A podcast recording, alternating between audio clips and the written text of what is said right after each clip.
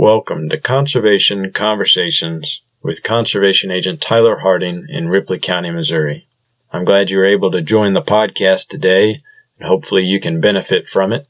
Today's topic is going to be a short one about landowner permits. There are always a lot of questions and misunderstandings and even abuses of the landowner permit system. So I'm going to give you the two most basic common ways that will qualify you for landowner permits. The first way is to be a Missouri resident and to own five or more continuous acres. Then you would qualify to get landowner permits for those acreages. The second way is if you are a Missouri resident and you lease five or more continuous acres. The difference between this and owning property is to qualify for landowner permits as a leasee, you must live on the leased property for which you will be obtaining landowner permits for.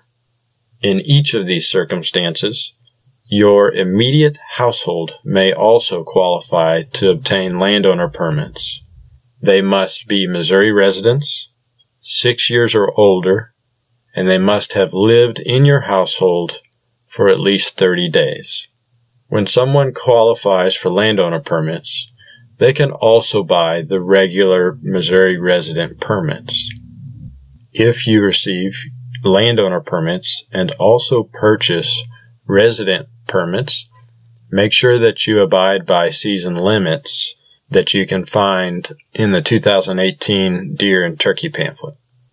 The two most common violations that conservation agents would come across regarding landowner permits would be folks who have obtained landowner permits, however, they don't qualify for those landowner permits.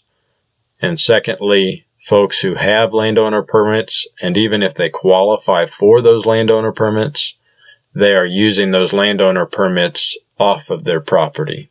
So make sure if you're going to leave the area that qualifies you for landowner permits that you have your resident permits as well. The following example is a common misuse of landowner permits. Ty qualifies for landowner permits for property that he owns. Right next to his property, his grandfather owns 500 acres. When deer season comes, Tyler figures, well, it's all in the family anyway.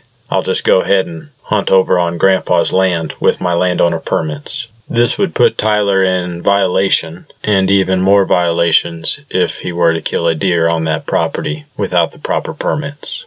If you have any further questions about landowner permits and who qualifies, or any questions at all, please contact me at 573 996 8963. Thank you for listening to today's Conservation Conversations.